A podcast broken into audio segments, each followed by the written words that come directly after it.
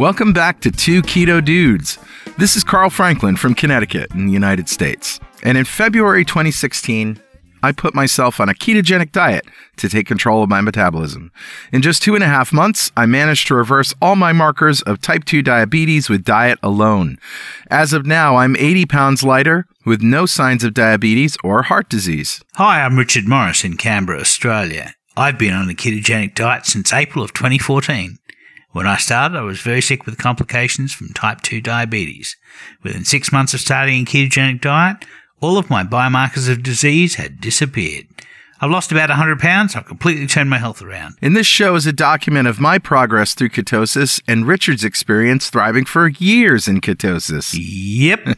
And hopefully that might help a few people who are curious about this kind of dietary hacking. Yeah, we're not doctors. We don't want to give anyone any medical advice, but we are keen to share our own experiences.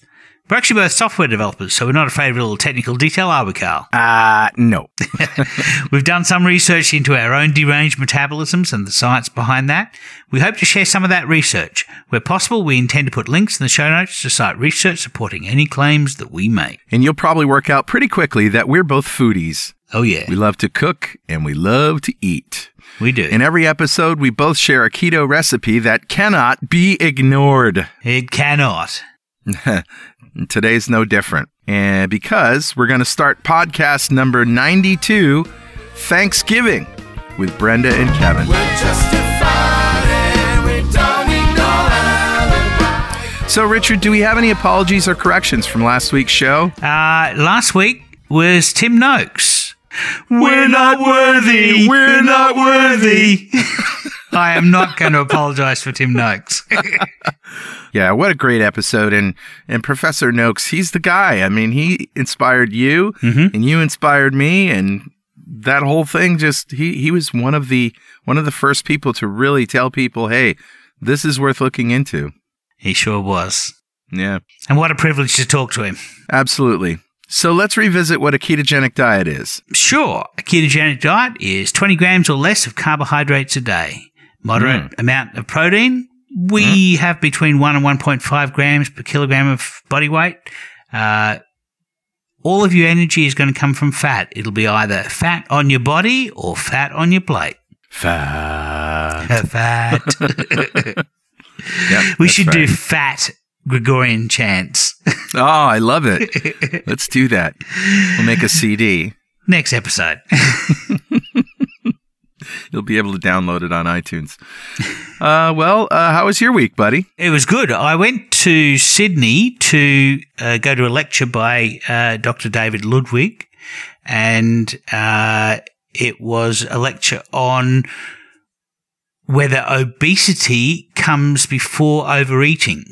And it was interesting. I mean, it probably wasn't anything controversial to people who listen to this podcast, because it was all the stuff that we all know about, you know, a low carbohydrate diet being probably the best approach, right? First approach, at least, for diabetes, and also the human requirement for carbohydrates in their diet is apparently zero. All of these things, the greatest hits from the low carb world, but this was an audience of dietitians, nutritionists, and students, and so that was interesting because it was quite challenging for them. But I saw a lot of people nodding their head. Wow. I sense a sea change in the field of nutrition. So one interesting thing, I was going to ask him when they came to Q&A what his opinion was of the fact that Diabetes Australia suggests that diabetics eat 300 grams of carbohydrates a day. Yeah. And unfortunately, Rory Robertson, well known as at Oz Paradox, got up and asked my question before I could get to it. Oh. And he almost had to get escorted out by security because he was rather strident. So that was interesting. Yes. So, wow. You know, he had a good point, you know, that he was making the point that the diet that Diabetes Australia has been suggesting for diabetics is actually making them sicker. And the interesting thing was that David Ludwig basically defanged him by saying, you know, you and I probably agree on that. I was going to say that it wasn't controversial to David Ludwig, I'm sure. No, but it was controversial to the host of the event, Jenny Brand Miller, and also probably to a lot of people in the audience. So, it was certainly an interesting event. So, and I recorded a podcast with Dr. Ludwig and also some content for Jason Funk show. So. Yes, which, by the way, the Obesity Code podcast is just doing great. Yeah. And if you haven't heard it already, go listen to it. Just search for Obesity Code wherever you get your podcasts. It's really, really good. Yeah, and thank you to our Patreons who have sponsored us to be able to do these extra podcasts. Absolutely. So how was your week, Carl? Oh, my week was great. I did some work on the other side of my brain in the software development world, although it all has to do with podcasting. It's an interesting thing. For those who don't really know about what's going on in the software world, I'll just give you this backdrop that frames what we've been working on lately. In about 2012, Microsoft, the corporation, switched from being all about selling Windows with their programming techniques, tools, and approaches to being open source and supporting other platforms other than Windows, because now for them, it's all about the cloud. Yeah. And cloud means we're going to have people writing JavaScript. We're going to have people running on Linux, which is another operating system. We're going to have, people with Macs and iPhones and Android devices, and we have to embrace all these people. So they changed. One of the things that we're doing, and I say we, Richard Campbell and I, is we're inviting all of these podcasters from other non-Microsoft communities, specifically JavaScript, Linux, iOS, which is, Apple, and Android, to come to Microsoft conferences and interview Microsoft people, program managers and people that, make big decisions for their own communities. So it's really kind of like, talk about a sea change in technology. This is a big deal. Yeah. And so Richard Campbell and I from .NET Rocks, we went there for the week and coordinated about 30, 40 recordings with other Microsoft people. So the reason I brought that up is because some of these podcasters who now I've met over the last 3 or 4 years, we've been doing this for 3 or 4 or 5 years. Now they're beginning to listen to Two Keto Dudes and taking a ketogenic approach to their metabolic issues. Wow. And they're coming out of the woodwork, man. And we see this pattern. And I say we, Richard Morris and I see this pattern all the time in the people in our community, which is, I thought it was crazy. Mm-hmm. I tried it. I cut out carbs. I increased my fat. It worked. I lost 20 or 30 pounds in a few weeks. Yeah. I went to my doctor. My doctor had never seen it before. Couldn't believe it. Didn't offer any help. And said, just keep doing whatever it is you're doing. Well, yeah, they'll either say, keep doing it, or they'll say, you're never going to stick to that, and find some other problem with it, like cholesterol or whatever, that they can't get behind it. But the reason these doctors can't get behind it is because they can't do anything. They're not involved in it. Sure. They can't offer any medicine. All they can do is take them off medicine, and they're afraid to do that. Right? Yeah. And so then the final thing in this progression, this pattern that we see, is that the people who have lost weight and reverse diabetes get mad. Yeah. They get angry. They're like, why didn't you tell me about this? Why didn't you say that I could have gotten off all these medications? Why did you continue to tell me to eat carbs and take medicine? Sure. And so now what you have out here is thousands and thousands, I would say maybe even hundreds of thousands of people all around the world who have cured themselves of diabetes and are angry. Yeah. Irate. Irate. Yeah. I mean, that's the animating force behind us, behind the Ketogenic Forum, behind a lot of our friends on Facebook and on social media pushing this ketogenic message. It's not a dogma. Right. We're not trying to prove that we're right. We're not trying to shore up our own beliefs by converting other people to our way of looking at things. What we're trying to do is we're trying to pass on the information that we wished somebody had passed on to us earlier. Exactly.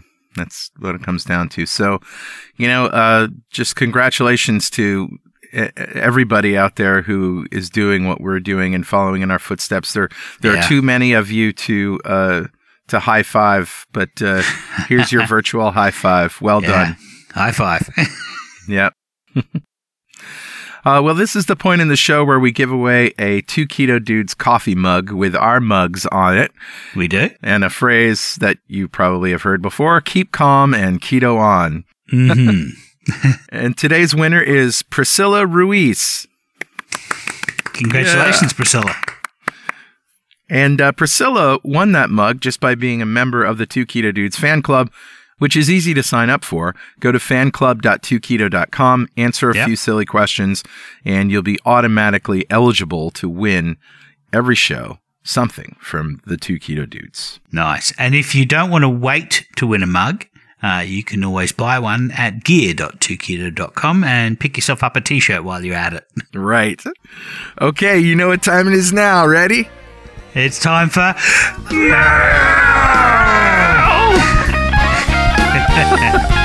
What you got, Carl? All right. Well, this is one from the Ketogenic Forums. And if you don't know what that is, it's at forum.2keto.com. It is a free forum. There's over 10,000 people in there now, but about that anyway. It's actually paid for by our Patreons. Absolutely. And this is from Kathy, and it's entitled Post-Holiday, Post-Vacation Fasting. And she says, I had been regularly doing 3 to 4 day fasts for about 6 months last year. It's how I lose weight. Mm-hmm. But I slowed down during the holidays, and then I didn't do one while on vacation. I stayed keto, of course, but still gained about 3 pounds. Not bad considering how much eating out I did. I have since lost those 3 pounds and started an extended fast about 20 hours ago. I plan on extending this fast at least until Friday. Okay, so no problem, right? Just get back on the horse. Mm-hmm. But I just don't really feel like fasting. I feel like I have to go back to square one and just work my way through it. I really want to eat. Not hungry, just want to eat. So the question is, will this get better? Mm. I want and need to fast to continue losing weight and to prevent illness through autophagy. I want it to be easier to take a few weeks off without having to go back through this feeling that I don't like this. Mm. What are some strategies from you, regular fasters? I think it might be all psychological at this point, and I just need to talk to myself a little bit. Well, one of the things that Megan says is change it up, right? She does, yeah. And we also know that there's a sort of compounding effect, right? That, the first day of a fast can be, pretty disruptive. The second day gets a little bit disruptive, but it kind of gets easier because you feel much better. And then by the third day, you're really feeling strong. Yeah. But I really do empathize with Kathy because this is sort of where I've been for the longest time. Right. I just love eating and I love cooking and I love eating good food. And fasting is clearly the next step, for me, longer fasts, more frequent fasts. Sure. It's hard to get into that. Yeah. And when I've been successful at fasting, I've just jumped in, done the, feeling weird for a day or two or three. And after that, it just feels like I could go forever. And it becomes just a little game that you play with yourself. How long can you go? How long should you go? Yeah. But Kathy knows this, and everybody who fasts knows this. The more you do it, the easier it gets. Yep. So that's very true. Do you have any recommendations? You like to go for a bike ride. Burn off glycogen. I do. Yeah, I like to do a little bit of exercise fasted. If I get hungry, I do a little bit of exercise and I don't feel hungry after it. Yeah. If I'm not hungry and I eat something, then all of a sudden I start feeling hungry. So it's sort of antithetical, but it is unfortunately how the appetite system works. That's why, as Jason Funk said the other day on his podcast, that's why they call them appetizers, a little bit of food just to get your body thinking, oh, you know, there's a meal coming, and then all of a sudden you get hungry. And it makes sense that a fast may start with a burst of exercise from an evolutionary point of view, because what does caveman do when there's no food around? He gets up and goes hunting. Goes hunt some down, And in fact, that's why your body is, during a fast, your body is increasing your alertness and your human growth hormone and your adrenaline, and it's basically getting you up to hunting speed. Right. So that may be why it's difficult for people when they start fasting to get through those first couple of days. You need to burn off your glycogen. You need to burn off your liver glycogen, and you need to burn off glycogen that's in your muscles. And the only way you can do the latter is by exercising. Is that right? Yeah. That's true. Yeah. And that certainly helps. The other trick that I have is that I like to start my fast after dinner. So I'll have a dinner, and then I'll begin the clock, and then the point where I hit 24 hours, it's just before bedtime. And so if you, sometimes it's like 3 or 4 hours before bedtime because I go to sleep late. But I find that if I'm hungry and bedtime is coming up, I can decide, I'll just go to bed early. And if I sleep through it, I'll wake up and I'm not hungry, and I'll go for half the day, and all of a sudden I'm 36 hours into my fast, and now I'm on the downhill side of it. So that's one technique, is actually sleeping through the hunger bit. Right. And if, for me, I would have to eat breakfast around 8-9 o'clock and make that my last meal. Then when I go to sleep, 18 hours, which is typically, 18 to 24 hours is typically where it starts to get hard, then I'd be asleep for that. Right. One thing worth mentioning is that it's remarkable that even when we're eating ad libitum, so we're eating, as you say, you like eating and you've been enjoying your food, you haven't put on all of that weight again. True. That's the interesting thing. Yeah. We should celebrate the fact that we are eating when we're hungry and stopping when we're full, and we're not putting on all of that weight again. So, it's remarkable. It is remarkable. So you got a piece of mail, Richard? I do. I've actually got a direct message that came to me. It's from Mel, and Mel sent me a PDF, which I'll include in the show notes. But this is the top 10 research priorities for type 2 diabetes, and these are results from the Diabetes UK James Lind Alliance Priority Setting Partnership. So these are the 10 top priorities for the peak body for diabetes in the United Kingdom. Okay. And their first most highest priority is, can type 2 diabetes be cured or reversed? What is the best way to achieve this?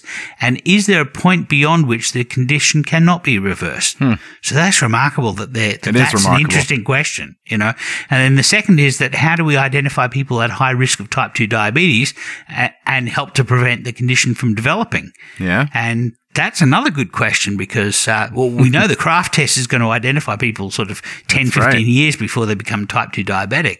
And that information is out there. So, there's a couple of other interesting ones.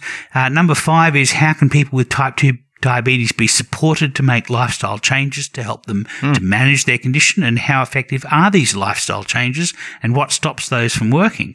Well, that's really what the Ketogenic Forum is all about, is providing support for people to make lifestyle changes to help them manage their type 2 diabetes. And, we have thousands of people reversing their type 2 diabetes.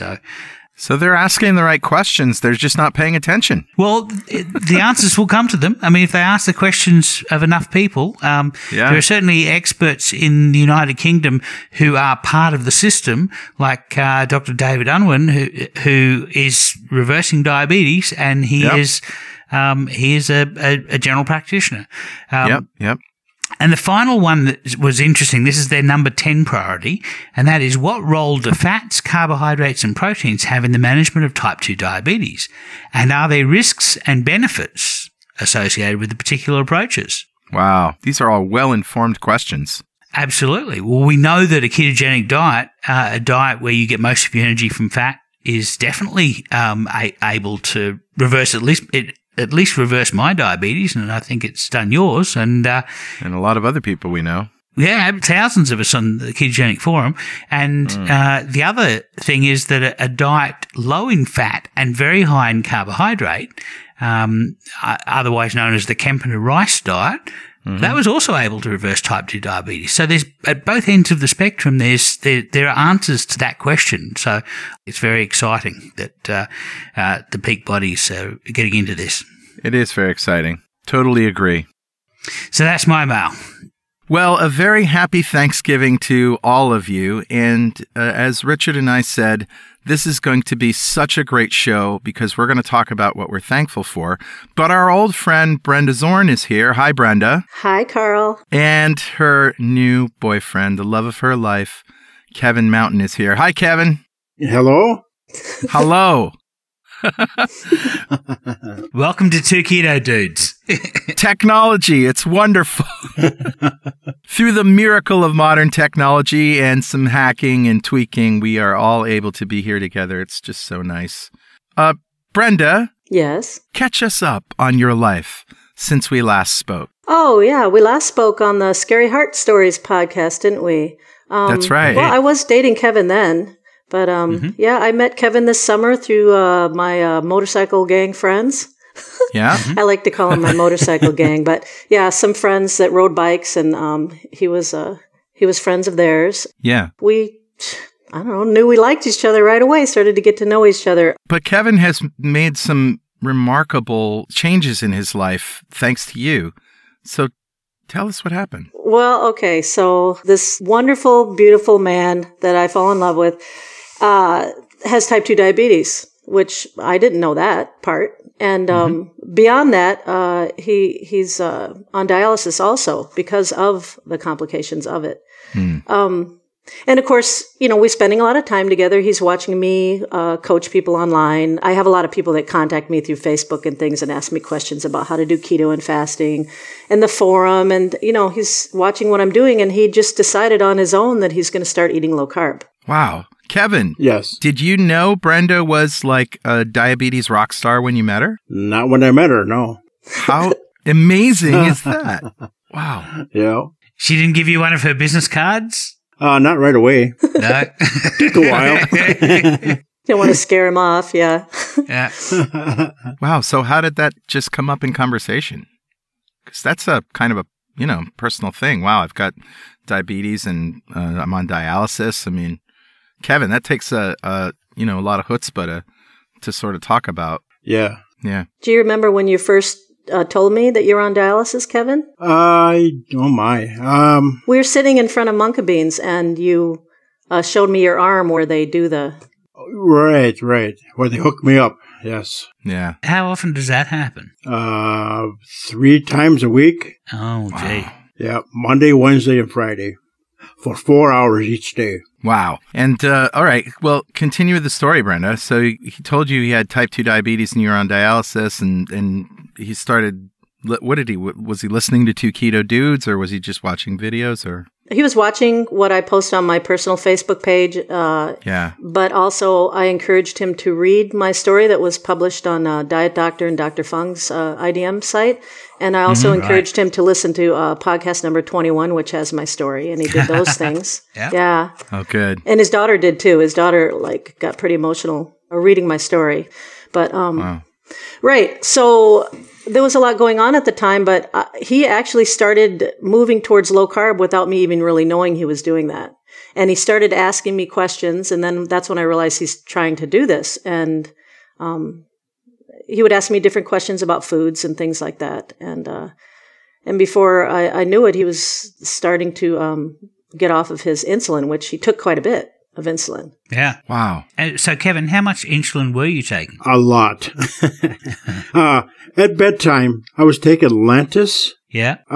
Maybe 70 units of Lantus at bedtime. Wow. Wow, that's a lot. And then I took Novolog every time I ate something, and that was at least 15 to 16 units of Novolog prior to eating every meal. And did you have to calculate based on the meal that you were eating how much Novolog you'd have to take? Yes. Yeah. It was called a sliding scale. Mm-hmm. Yeah. Yep. Did any doctor ever talk to you about diet Ever? No. No. Really? All they did was prescribe me medicine. Take this and do that. Yeah. And so how long have you been on a low-carb diet, and what's been the result? Huh. What was it now? What, 7 or 8 weeks now? It's seven weeks, yeah. It's amazing. Yep. He's a fucking badass. Tell him what's happened to you, Kevin. He's oh, not much. Just lost 20, 25, 26 pounds down. Nice. Pant size. Yeah. Yep. And what was your A1C before and now? Now it's last one that was taken was 7.4, I believe. Okay. Right. But the worst has been is almost 12. Wow. We haven't had one since he's been low carb, and we're going to actually request one next week because we're curious what's happened. He's off all his insulin too. Did you mention that, Kevin? Whoa. No, I haven't been on insulin for 7 weeks now? Yeah, he was off all his insulin within a week. We were checking blood sugar to make sure he's okay. And so what's that done to his blood sugar? I mean, what were you testing before you went low carb, and what are you now testing? Oh, I was over 200s. Wow. Now I'm between 100 and 150. Nice. Wow, that's great. Well done. He's had a 104 reading, and a was it 104 or 118 and 115? Yeah. Yep. Yeah. So, Kevin, diabetes is sort of a vascular disease, and it affects the microvascular function of the body, which means, at the extremities, those things tend to go numb, feet go numb. There's a neuropathy that happens. Has there been any change in that? Did you have that before, and do you still? Yeah, it is slightly getting better. When I touched the bottom of my feet, I could feel that now. You couldn't feel them before? No. Wow. I know, just after 7 weeks. Isn't that amazing? Yeah. Yeah, right. Brenda, you also had that problem. Yes, I had neuropathy in my right foot. It was a very large spot, actually, and it made me very sad because I figured that was permanent damage for the rest of my life. Right. And it started to get better, and I had read something Dr. Kraft had wrote that it takes about 3 years for that to heal if you stay low carb. So I mentioned that to Gary Fettke in Breckenridge when he was at dinner with us. And that's him. I put that in my story. But anyway, and then Gary said, well, you know how long it takes for the nerves to grow from the spine to the foot? He said 3 years. Yeah. And it had been just a little over 3 years. So, that's completely, my foot's normal now. So your nerves grow back. Yes. They do. Well, that's what Dr. Fettke and Dr. Kraft said. Yeah, Dr. Fettke says it's 1 millimeter per day. And no so kidding. That your nerves will grow. And so, over the period of, 3 years, you can grow that full meter from your spine to your tips of your toes. Yeah. That is amazing. Patience, though, right? I mean, 3 years. Calm kid on. Yes. Yeah. So, Kevin, a lot of opponents of the low-carb movement say the ketogenic diet is too hard to stick to. So, what was your experience? Did you have any problems? I had no problems whatsoever. he loves bacon and eggs, and he loves my my fatty keto cooking. I've been seeing what you guys have been posting on Facebook, 2 or 3 times a day, what you guys are eating, and I'm just salivating over it. Yeah, he did his first official fast last week, and I rewarded him with his first ever Fathead pizza, and he liked it. He. Nice. It's better than real pizza, isn't it? Oh, yeah. You liked that, didn't you, Kevin? That pizza? No, I didn't like it. I loved it. See? So let's see. Pizza, bacon and eggs, steaks, and Alfredo you even sauce. Made a, you even made a shirataki and Alfredo thing. And man, what's not to like? Yeah, how long do you reckon it's going to take you to get bored of this lifestyle? Oh, I don't think that's going to happen. So the other thing that's interesting, Kevin, is that you're Native American, right? Yes, I am. Which tribe? I am Ojibwe, mm-hmm. and I am a member of the Leech Lake Reservation, northern Minnesota. Right. And your people, I mean, they go from pretty much up in Canada all the way down into the lakes area, and it's quite a large area, right? Yes, it is. Right. So I guess certainly up in Canada there'd be harsh winters, and so there'd be a good reason for you to need to be able to pack on body weight sort of at the end of summer for a long winter. Right. Harsh winters in Minnesota too. Well, yeah, that too. Yeah. I was looking at some Pima Indian studies, and the Pima have been one of the most studied peoples in Native American peoples. They had a longitudinal study where they're watching people as they go through all the stages of life, and Pima Indians, they're from Arizona, I believe. They're 19 times more likely to have diabetes than somebody from Rochester, Minnesota. Wow. Which is one study that I was looking at, which is incredible. Incidence of diabetes in amongst the Native American population. There is a larger prevalence of diabetes among Native Americans in general, isn't there, Richard, than European descendants? Yes. Well, that's what I mean. The Pima are the world record holders in this, and in fact, a lot of Aboriginal cultures, Australian Aboriginals, for example, their rates are 3.5 times the rate of non-Aboriginal Australians. Yeah. 39% of Aboriginal Australians over 55 have type 2 diabetes. So wow. And that's diagnosed, and we know that for every person that's diagnosed, there's a couple of people who have undiagnosed diabetes, and so that's just incredible. And this all has to do with genetics, guys, right? I mean, this is all genetics. This is just well, I think it's both, and Richard can correct me, but my opinion is that you have people who have been used to eating and hunting without carbohydrates for thousands and thousands of years, right? Right. Yeah, or they have them seasonally. Yeah, from fruits. Yeah. And at the end of summer, you have your ripe fruits. You don't have ripe fruits for 365 days of the year.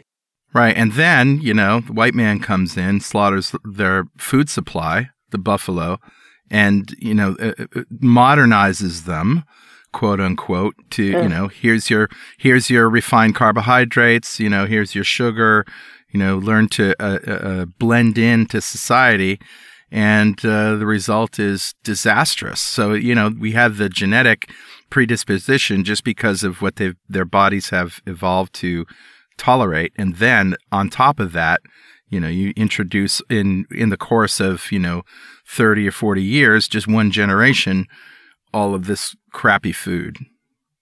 Yeah. Yeah. So, on that note, that brought the conversation to a screeching halt. I'm sorry.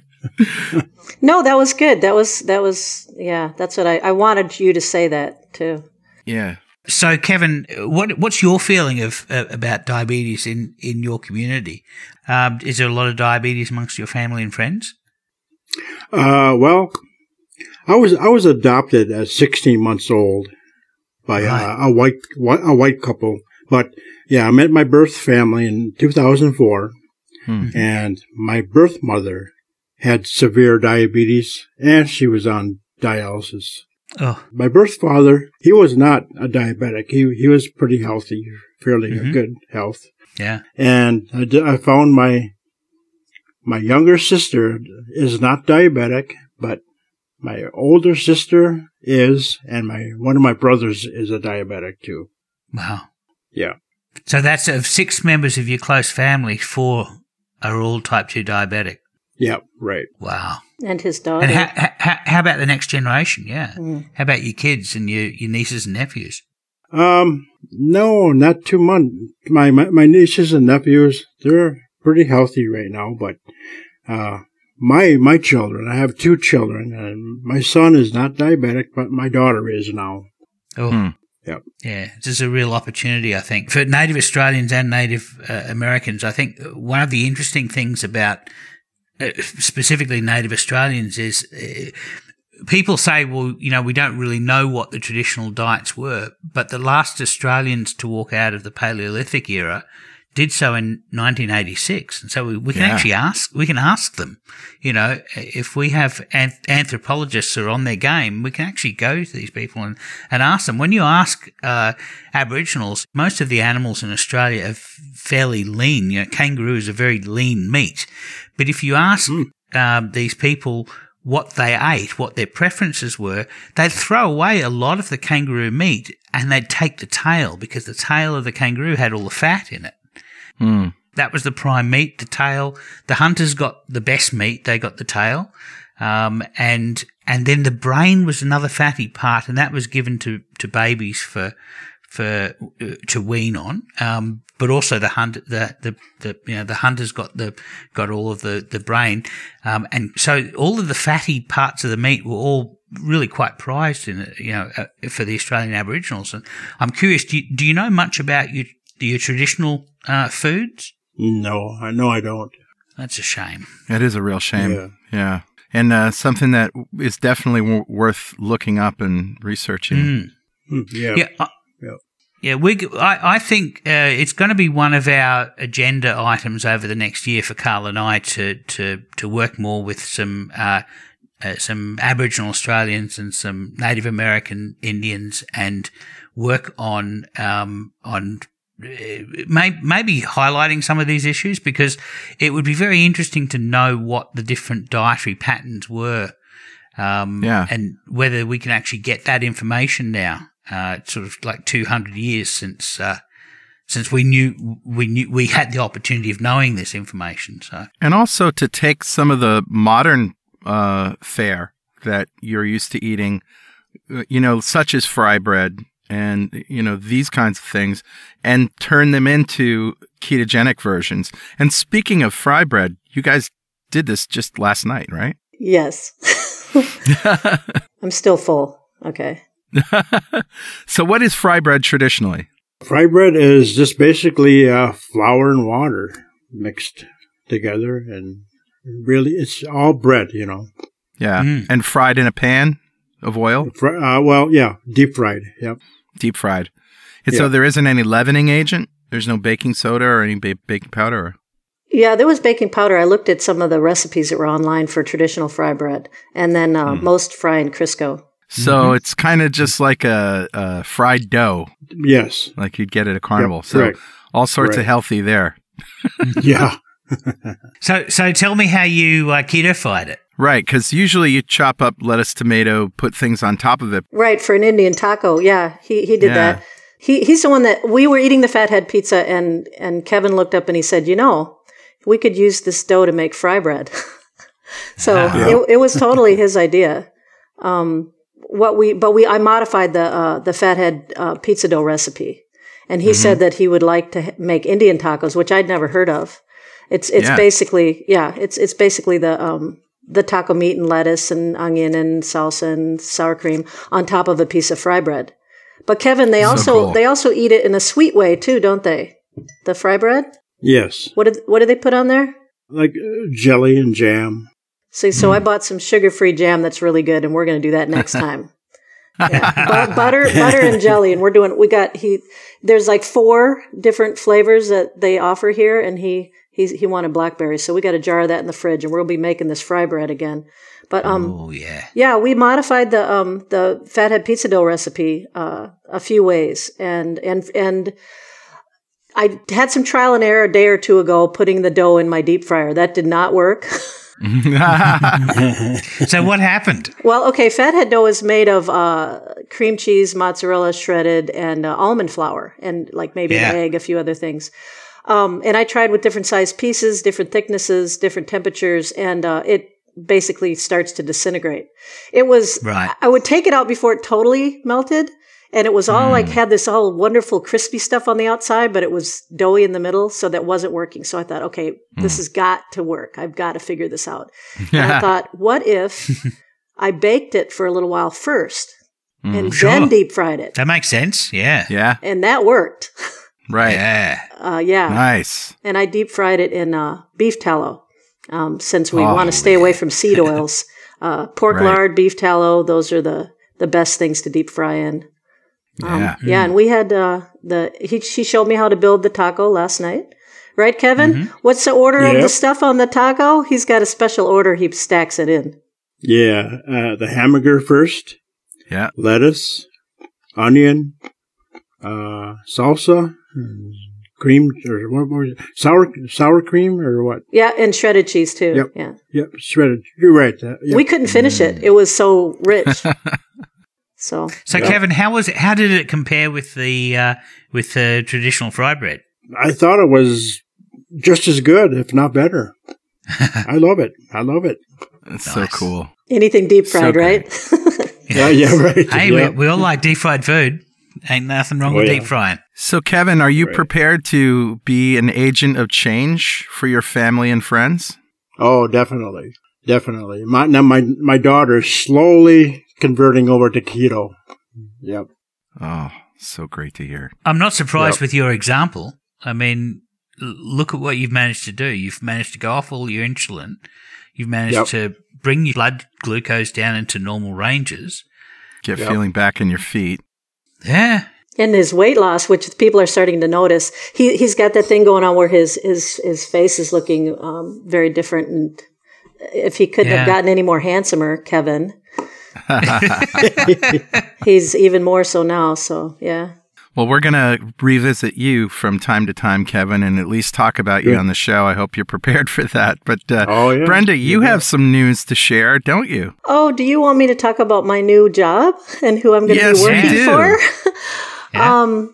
Yeah. Megan Ramos and Dr. Jason Funk approached me, which I'm so honored, and asked me if I would join their counseling team at the IDM program. Yay! So, yay. Well done. Wow. Well done. So we even have a little clip from Megan congratulating you on that, which we'll play now. And another thing that I'm really thankful for is now I'm going to be working with another one of my really good friends, Brenda Zorn.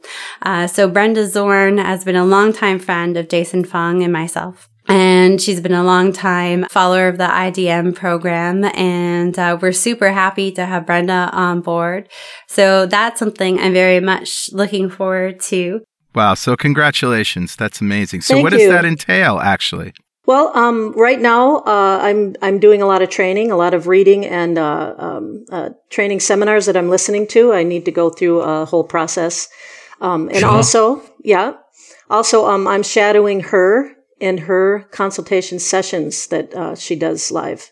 So there'll be quite a bit of that until they feel I'm ready to take on clients. But she does know my history and knows that basically I've been doing this for almost 4 years already with people that just approach me online or friends and family. Yeah. But there are people I've mentored. You've been doing it for free. For people all over the world, Anybody who asks, I help. Oh, no, this is going to have a bunch of people get a hold of me. But my time is extremely limited now because I have my regular full-time job. I work as a home health aide and now this training. But I would love to do this kind of work full-time. And I told Megan she can have me 7 days a week, 24 hours a day, 365 if she wants me, because I love this. I love to help people. It's amazing to change people's lives. I've never done anything so rewarding. Well, and you do it as a home health aide in a limited capacity to a limited number of people. But now you're talking about really scaling up, which is amazing. Megan was saying that, I don't remember her exact words, that the IDM, Intensive Dietary Management Clinic up in Toronto is the largest research clinic in North America. Does that sound right? She said something like that. It's the largest something in North America. It sounded pretty impressive. Wow. I'm not sure what she told me now. But I do know this, that after the Obesity Code podcast started publishing, they became inundated with new clients. Right. They need help. They're in over their head. Yeah. Yep. I'm willing to work real hard for them. So I can't tell you how thrilled I am that they asked me. I've met both of them before, and they've been watching some of my antics online, I suppose. And of course, Dr. Fung published my story.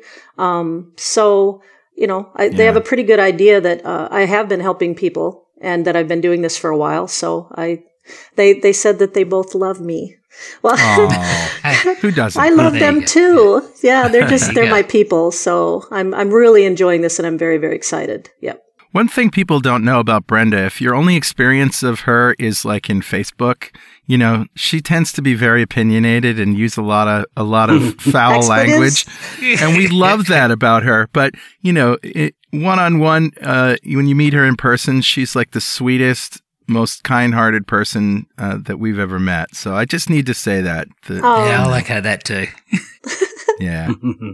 Yeah, but don't push me in a corner, okay? She'll come out fighting. Yep. She really doesn't take herself too seriously, but, you know, when challenged, though, you know, Watch out.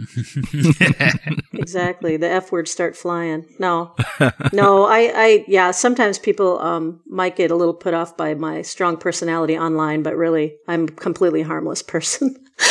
Well, and you're and effective, I love people, though. And, yeah. And that's good. Right. Yeah. Right.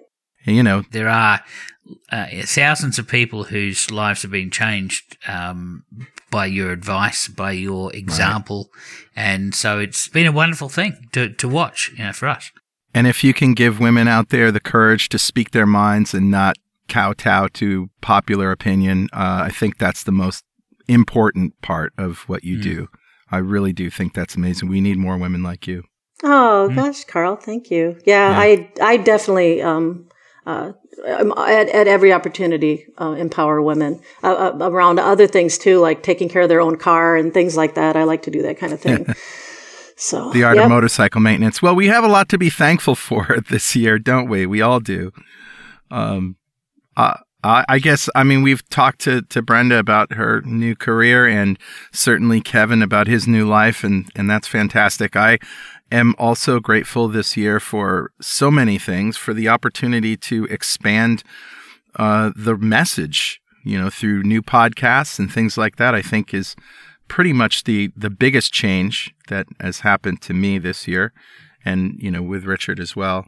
Also, I'm just grateful for to Richard for the ketogenic diet and showing me that I actually could do it. I remember how hard it was at first and how I thought, you know, is this going to work? Is this not going to work? As my body was changing. And then once it changed, probably after about 5 months, I felt like I'm never going back to carbohydrates and I never will. So I'm grateful for finding this way of life, which I'm now calling the keto-fasting lifestyle. Yeah. It's not just so much a ketogenic lifestyle, even though fasting is ketogenic, but certainly keto food and fasting is... We're not changing our name to the Two Keto Fasting Dudes, though. No, we're not. No, I'm putting my foot down there. Definitely not. But the keto fasting lifestyle has changed my life, and I'm never going back to the standard American diet, and for that, I'm very, very thankful. Yeah, as the token Australian here, we don't celebrate Thanksgiving in Australia, but we should. It's the best holiday we had in America. I remember our first Thanksgiving, Jules and I had moved to Florida in 1998, and we spent Thanksgiving with a Cuban-American family, and we got a whole different experience. Cuban food, as much pork as you could eat, and awesome. And then, like, the next day, well, sort of that evening, you're in, like, a coma from all this food, and then you sort of, like... Smoke a cigar, pass out on a couch watching football, and, you know, then you wake up and you eat leftovers afterwards. And it's that... we have exactly the same holiday on the day after Christmas in Australia. It's called Boxing Day. And we spoke to Dr. Peter Bruckner about this and about the fact that on Boxing Day there's a really big event in Australia, which is a cricket game. Everybody does this. So you have this big Christmas feast, and then you, on Boxing Day, you sort of watch sport and then eat leftovers from the Christmas feast. So and roll around in a carbohydrate-induced coma. Yeah. Yeah. Well, not necessarily. It doesn't have to be carbohydrate-induced. It's just a lot of food. Yeah. So, well, I know. Traditionally in America, you know, we're eating stuffing and cornbread and pie and all that stuff. That's the traditional Thanksgiving fare. But, you know, as we found out last year when we did the Thanksgiving show, you can keto-fy Thanksgiving and really, really rock it. So that's what we're thankful for. Brenda, is there anything else that we haven't talked about that you are thankful for? Well, there's a lot of things. Life is really good right now. I'm very healthy. I'm feeling really good. I've had all kinds of fantastic things happen this year for me. My health is it's still improving, which just blows my mind. My lean body mass is still growing. I check it with DEXA scans. I still am lifting weights. A lot of weights. Yeah, I love it. And how strong I am is kind of strange, but it feels good, you know, and I know it's good for me. You know, I think I've probably got more out of helping people recover in the keto and fasting community than anything else this year. It just means a lot to me, and I spend an enormous amount of time doing it every day, and I have for, well, more than a few years now. But I've got to say that meeting Kevin is just a major highlight. Yeah. I'm very, very grateful and thankful I met him. I mean, sometimes you just meet people by chance. And what were the chances that, I mean, I met him, I love who he is, and then it turns out I can actually help him with something, which that wasn't even the original plan. Heck, I didn't even know he had these things going on. So, so it's been very rewarding for me, but he's like he's my soulmate. He's my friend. He's just an amazing person. He has a quiet strength about him. One of the funny things about Kevin is that he is quiet a lot of the time, and I can really be a talker and interrupt too when I get excited. And I had to learn to shut the fuck up. Just otherwise I was going to miss something that he said, because when Kevin talks, I don't want to miss anything he says, because it's more infrequent. And so I'm learning, he's making me a better listener, because I'm learning to just stop talking and listening to what he has to say. So, yeah. And Kevin, life guys have a lot in common, don't you? You both ride motorcycles, and do you lift weights too, Kevin? I used to, but not anymore, but I'd like to get back into that. Yeah. How cool is that? So do you have a list of things you're thankful for, Kevin? Well, just the main thing is thankful for this keto diet that I'm on, and thankful for having Brenda in my life now. Yep. Those are the two main ones. Yeah, that there's a whole novel in those words that you just said there. Yeah. Well, and how appropriate is it for us to be sharing Thanksgiving like this, white Europeans and Native Americans, which is essentially the makeup of the very first Thanksgiving. Hey, Kevin, you got you got some good jokes. You want to tell them the donkey joke with the yes, the donkey joke. I know if it's appropriate for the podcast, but Carl will edit it out if he doesn't think so. But you should still go ahead, lay it on us. Yeah, it's back in the day when the Pilgrims met the Indians for their first Thanksgiving. Yeah, they said, good thing we're having a turkey instead of a donkey. Well, I guess if we was having a donkey, everybody would have having a piece of ass on Thanksgiving. Yeah. You pass the ass, please. Yeah. Put some gravy on it. So tell me about Thanksgiving as an Australian. I mean, I've had a brief experience when we lived in America, but a lot of our listeners are Australians and from all over the world. Tell us the origination of Thanksgiving. Well, the idea was that these people called the Pilgrims weren't the first settlers to come to America, but they escaped religious persecution and came from the European mainland. I think it was they were Dutch, and were escaping religious persecution. They were Puritans. So they were, strict fundamentalist Bible followers, and, guess what? People didn't like them. So they got on a boat called the Mayflower. Now this is, documented. They came across the Atlantic from Europe, and they landed in Plymouth, Massachusetts. And there's a famous rock there called Plymouth Rock. Now, if you read historians like Bill Bryson, you find out that they actually didn't land at Plymouth Rock. It was a little further down, but some of this has been mythologized. But the story is that they were starving and they didn't know how to feed themselves. So one of the Patuxent Native North American people, who was very famous and famously participated in this first feast and actually helped the Europeans learn how to feed themselves. His name was Squanto. His actual name was Tisquantum. Mm-hmm. And he, believe it or not, he wasn't just some guy who happened to, you know, understand them or whatever. He had been around for a while, and he was hired as an indentured servant, I believe, in Europe by some royalty a couple of times. So he had been back and forth to Europe a few times. I believe Captain John Smith was the guy who brought him to Europe the first time. But don't quote me on that. Anyway, so he was kind of hip. He kind of knew how to teach, European settlers how to grow corn and, what to hunt for and all of this stuff. So that went on, and they had this Thanksgiving dinner between the Native Americans of the region and the settlers after they had a harvest, successful harvest, and were able to have this feast. The lore is that they had a turkey, but it was probably some other kind of fowl. But, these, like I say, these things get mythologized. Maybe it was a donkey. No. Pass the ass. Yeah.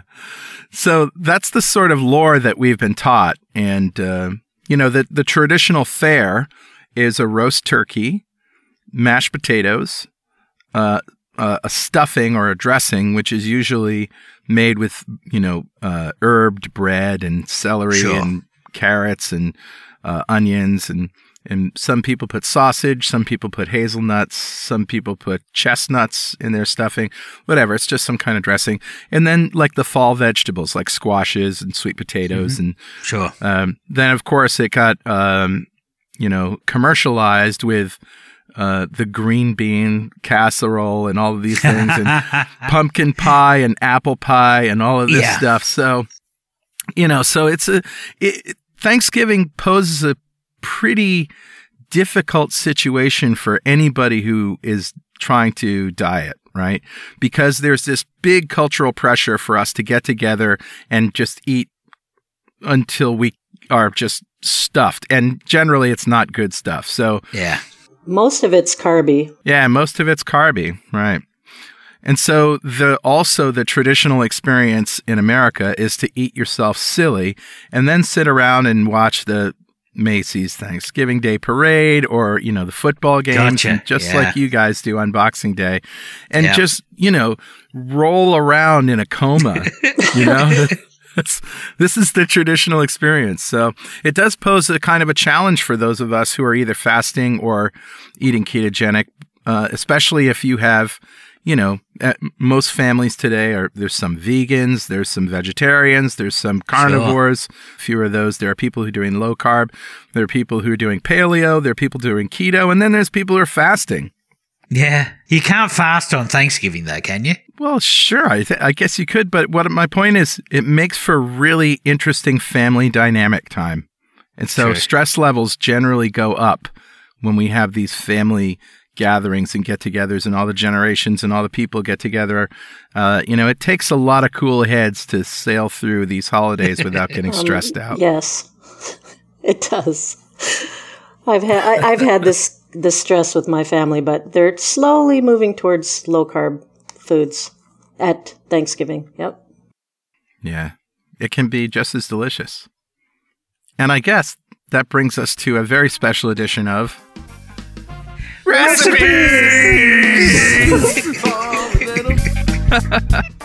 We want to know your recipes, guys. What are your Thanksgiving recipes? Well, I wrote down what I experimented with the fry bed last night, so I guess I'll read that. But also, I have a stuffing recipe. So, my stuffing recipe is almost no carbs at all because the main ingredient is...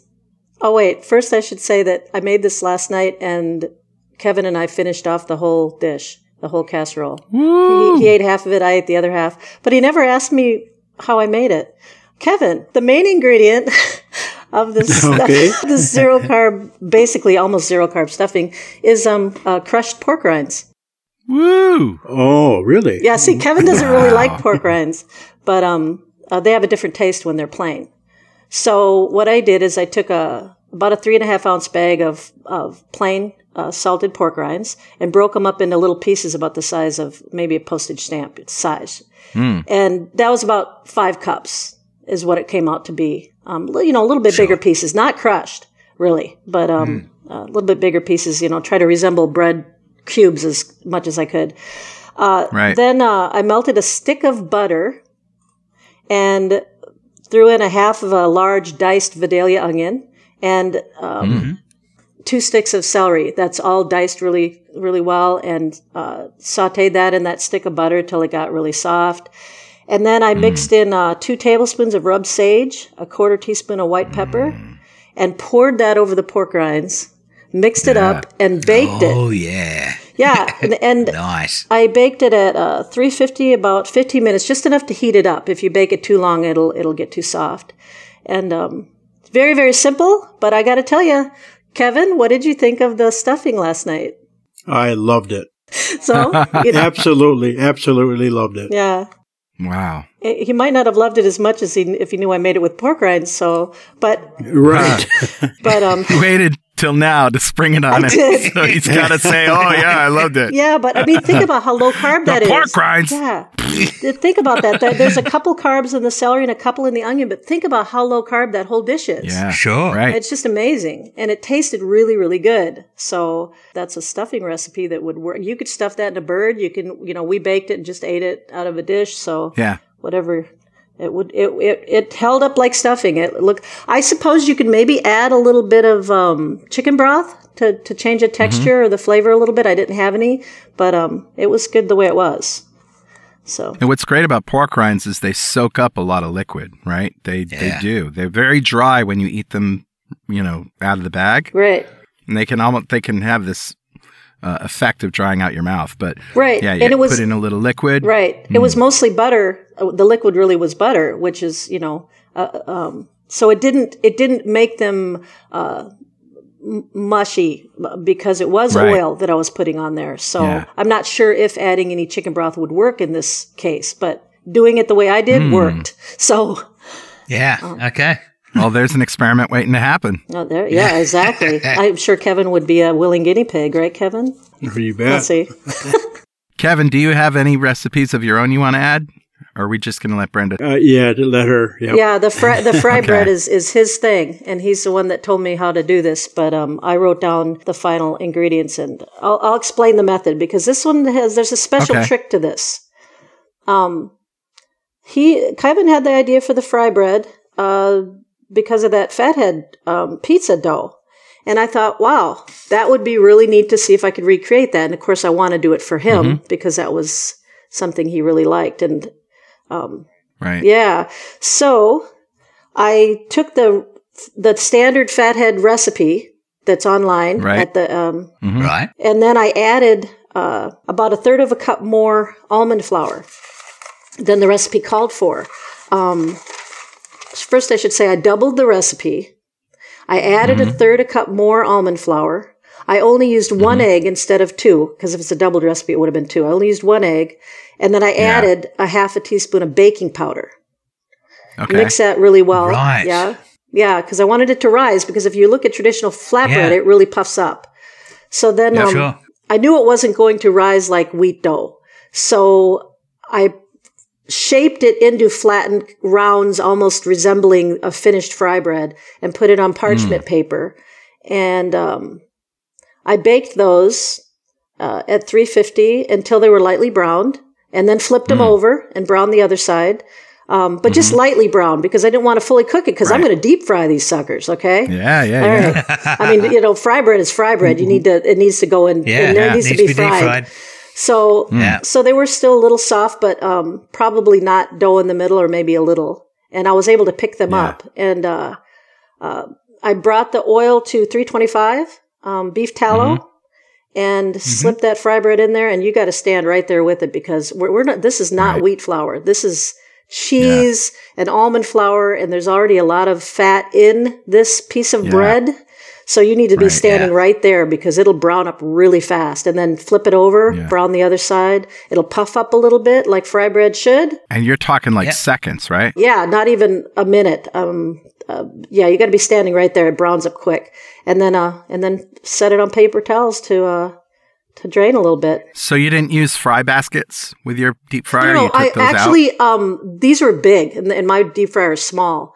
The fry basket. You just put them right in. Yeah, when I tried to experiment with this before, putting smaller pieces of this in the fry basket, that did not work. So what I did is I used a large cast iron pan. They call it chicken fryer. And that's what I filled with beef tallow. And that was on my gas stove top. I had better control that way. I deep fried this in a... It's like a Dutch oven? No, it's a very large, deep cast iron frying pan. They called it a chicken fryer. Oh. Yeah. And that's what I fried these in. And that would probably work best to just not set them in a basket, but slip them into the oil that way, like traditional fry bread is done.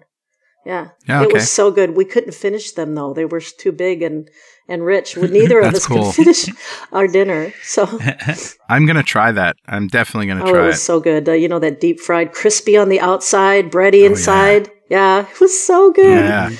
Yeah. And then you can make Indian tacos with these, of course, fry bread or the savory version, or the savory version, or the sweet version.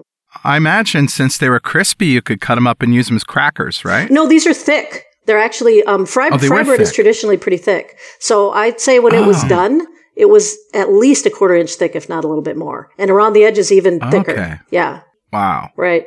Well, I'll go next. The only thing that I'm doing is revamping my stuffing recipe from last year. Okay. Yeah. So I'll put a link to this. It's basically on our blog. All right. So first, when I wrote this recipe, I used Mahler's low-carb bread. Remember, I was on a Mahler's kick for a long time? I remember that. Yeah. Right. But that still has wheat, and wheat has problems. It's problematic. It was problematic for me, even though I was only eating it once in a while. But since then, I've switched to using a non-wheat bread from Fox Hill Kitchens. Oh, I love that stuff. Oh, yeah, Julie bread. Yeah, we call it Julie bread because Julie is the woman who started Fox Hill Kitchens in Vermont, and she came down to visit me before Keto Fest and gave me some of her bagels and buns and stuff, and I thought they were so amazing. We had her come make grilled cheese sandwiches at Keto Fest. Oh, God, they were so good. Right. Now, you can go to bread.2keto.com. That'll bring you to Fox Hill Kitchens, but it also helps support our podcast because we have an affiliate program with her, okay? That's true. Yeah. So she has a bunch of products at Fox Hill Kitchens, but the ones that I'm using are the croutons. Oh, yeah. Yeah, she gave them away in the Keto Fest bags. That's right. The croutons are actually, they already are salted. They're crispy. They have some garlic powder on them. You can eat them like snack, like that's crackers. That's what I did. They're just... Yeah, you could put them in soup, and they're just amazing. So they're perfect for stuffing because they're already dry, and they're already mashed up into croutons. And they're already broken up into croutons. And they're seasoned. Yeah, they're good. Yeah. So you start with the mirepoix, which, as Brenda said, chopped celery, carrots, mushrooms, garlic, onion, whatever you like. And I'm going to add to that some crumbled sage sausage. Oh, yeah. And I get this sage sausage at the grocery store. It's Jimmy Dean sage sausage. We'll have to buy that, Kevin. Yes. And I add some chopped fresh herbs, mostly sage with some thyme and rosemary. And at the end, I throw in a few sliced black olives. And Kelly, my wife, doesn't eat onions, so I use onion powder to get the onion flavor, and she can tolerate that. Mm-hmm. And then you add some chicken stock. So if you make it yourself from bone broth, which I do, that's the best, obviously. But if you buy it, get the low sodium stock. Or if you make it yourself, don't use salt because you want to be able to control the salt yourself. Sure. So then you pour the hot stock and mirepoix mix over the croutons and you combine it. And if it's too dry, you add a bit more stock. Yeah. If, you can obviously gauge what you need. So now it's time to either stuff the bird or just roast it and toast it in a baking pan, which is what I do. I like to get, more melted butter over the top and just put it in the oven in a thin layer. Because then it gets crispy. Ooh, crispy, yeah. It gets crispy on top. Yep. So basically the end of it is you bake it in a baking pan, a 300-degree Fahrenheit oven for 30 to 40 minutes or until it gets crispy. And that's pretty much it. A lot of people these days don't like to put the stuffing in the bird because, you know, there's a chance if the bird doesn't cook well, the juices are raw going into the stuffing and it's not really that edible. You're trying to, I mean, stuffing is supposed to season the bird really. So from the inside, I got to admit, I just throw a lemon inside the bird just to keep it expanded, and yeah, that'll do it. Most people these days just, bake their stuffing in a pan in the oven. You know, that way you can eat the stuffing because you put so much effort into making the stuffing taste nice, you may as well want to eat it. Totally agree. And that's what I do. That's what I do now too. I used to stuff the bird years ago, but of course that was bread stuffing.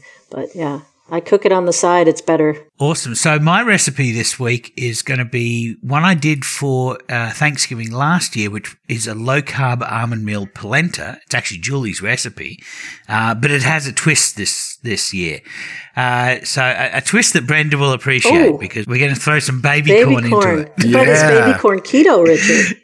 Baby corn is entirely keto because those little kernels haven't had a chance to develop all the sugars that the big kernels have. So it's just the flavor of corn without a lot of the carbs. So this recipe is it's 100 grams of almond meal, which is about 250 mils, about a cup worth. We're going to have about a cup of water or stock. I prefer to use like a homemade stock if I can. And again, it's like Carl says, I don't salt my stocks. I salt the meal that I'm adding the stock to.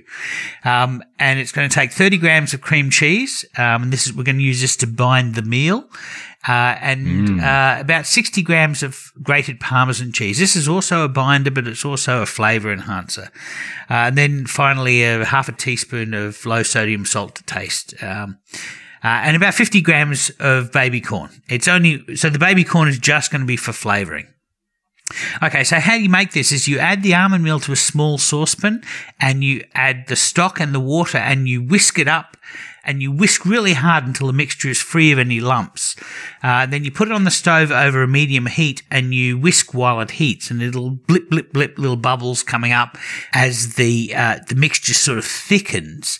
And then when it starts to bubble at the edges, or when you stop whisking, you add the two cheeses and the salt and you keep whisking. And you keep whisking for about 2 to 3 minutes until the mixture thickens. And now you're going to add the flavoring. That's going to be the baby corn. So you chop the baby corn really fine. You can use a mortar and pestle, or you can use a magic bullet, or if you've got good knife skills, just use a knife. You chop it really fine and you add it in. Once you've got the baby corns in there and it's started to soften, take the whole thing off the heat and the mixture will thicken even more while it's standing. And that is a low-carb almond meal polenta. Awesome. I haven't had polenta for 4 years. I'm going to make that. I miss polenta. Yeah.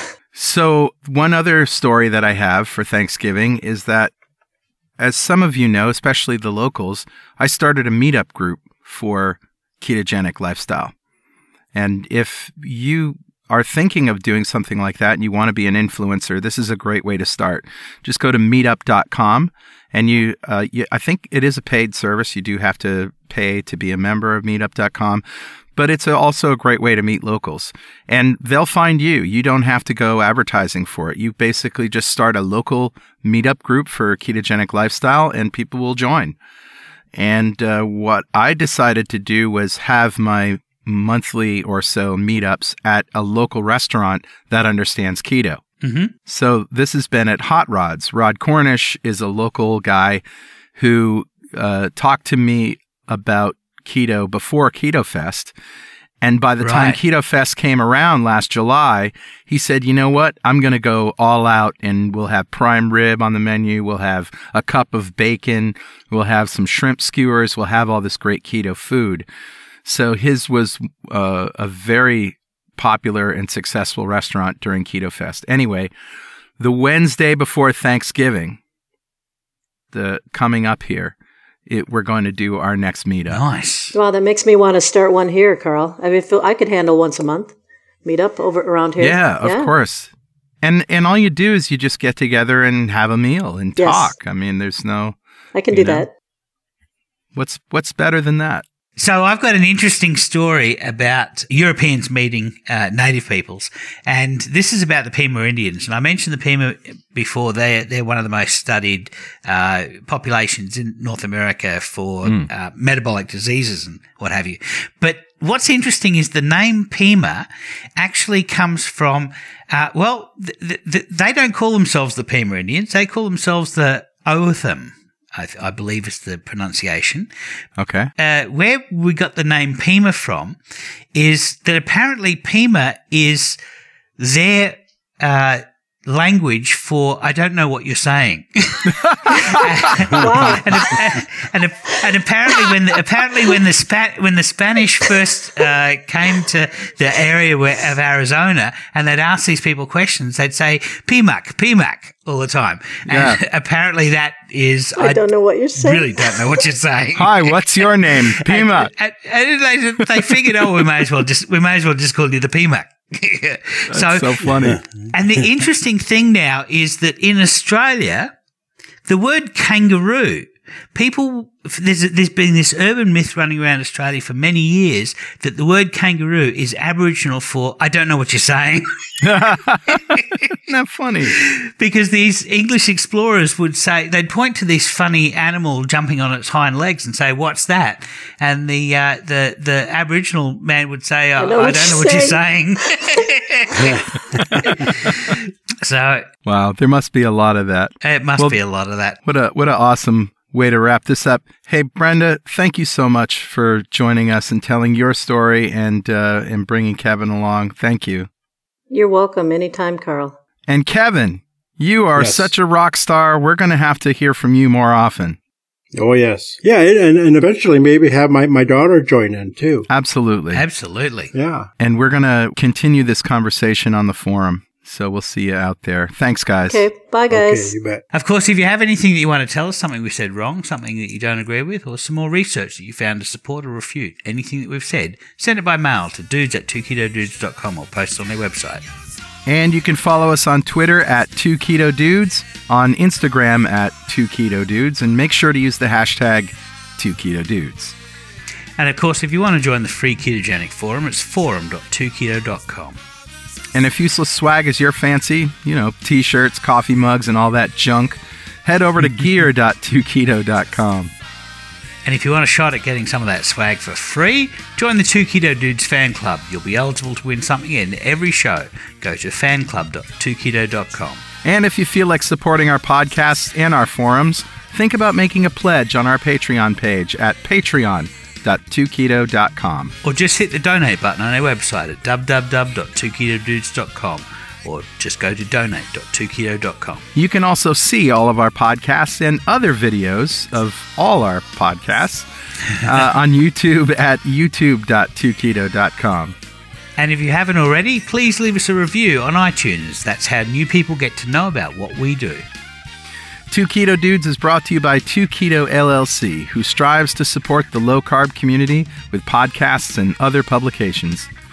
Well, guys, keep calm and keto on. Brenda, keep calm and keto on. Keep calm and keto on, Carl, Richard, Kevin. You too, Kevin. Keep calm and keto on.